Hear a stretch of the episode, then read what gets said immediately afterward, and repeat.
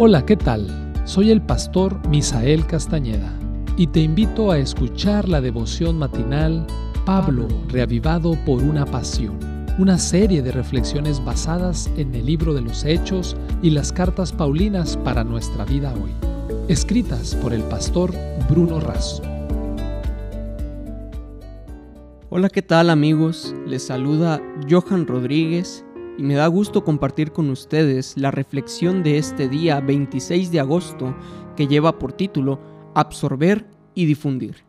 El texto lo encontramos en Colosenses capítulo 2 versículo 9.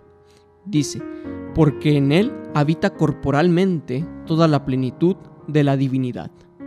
Según un estudio del Instituto de Estudios Religiosos de la Universidad de Baylor en Texas, Estados Unidos, para los encuestados, Dios tiene cuatro facetas, autoritario, benevolente, crítico y distante. El Dios autoritario es el que está enojado por los pecados de la humanidad. Es un Dios vigilante de nuestros actos y castigador de nuestras faltas.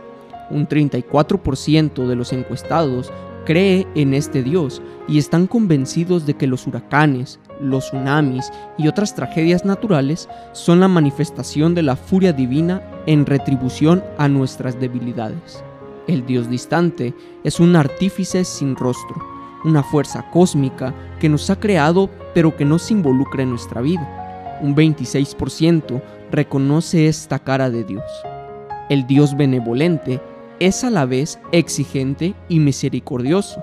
Establece códigos, reglamentos, leyes, pero es a la vez comprensivo de nuestras falencias.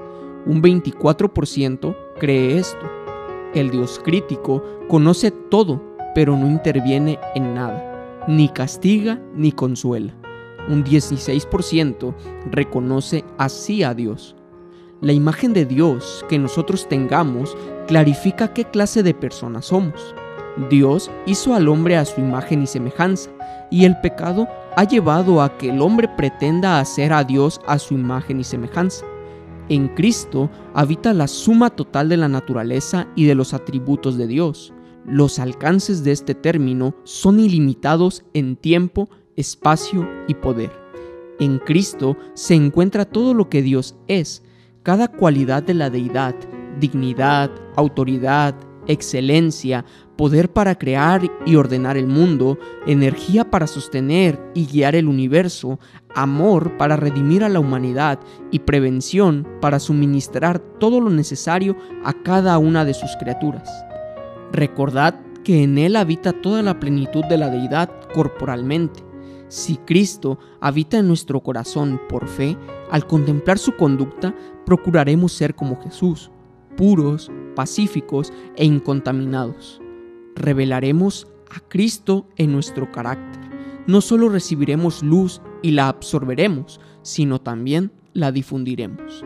La simetría, la belleza y la benevolencia que había en la vida de Jesucristo relucirán en nuestra vida. Elena de White, a fin de conocerle, página 179. La verdadera educación no desconoce el valor del conocimiento científico o literario, pero considera que el poder es superior a la información, la bondad al poder y el carácter al conocimiento intelectual. El mundo no necesita tantos hombres de gran intelecto como carácter noble. Necesita hombres cuya capacidad sea dirigida por principios firmes.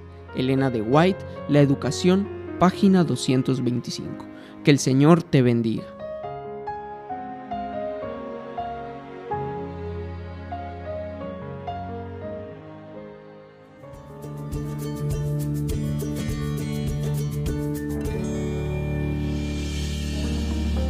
Esta fue una producción de la Iglesia Universitaria de Montemorelos en México. Te saluda el pastor Francisco Soto. Hasta la próxima.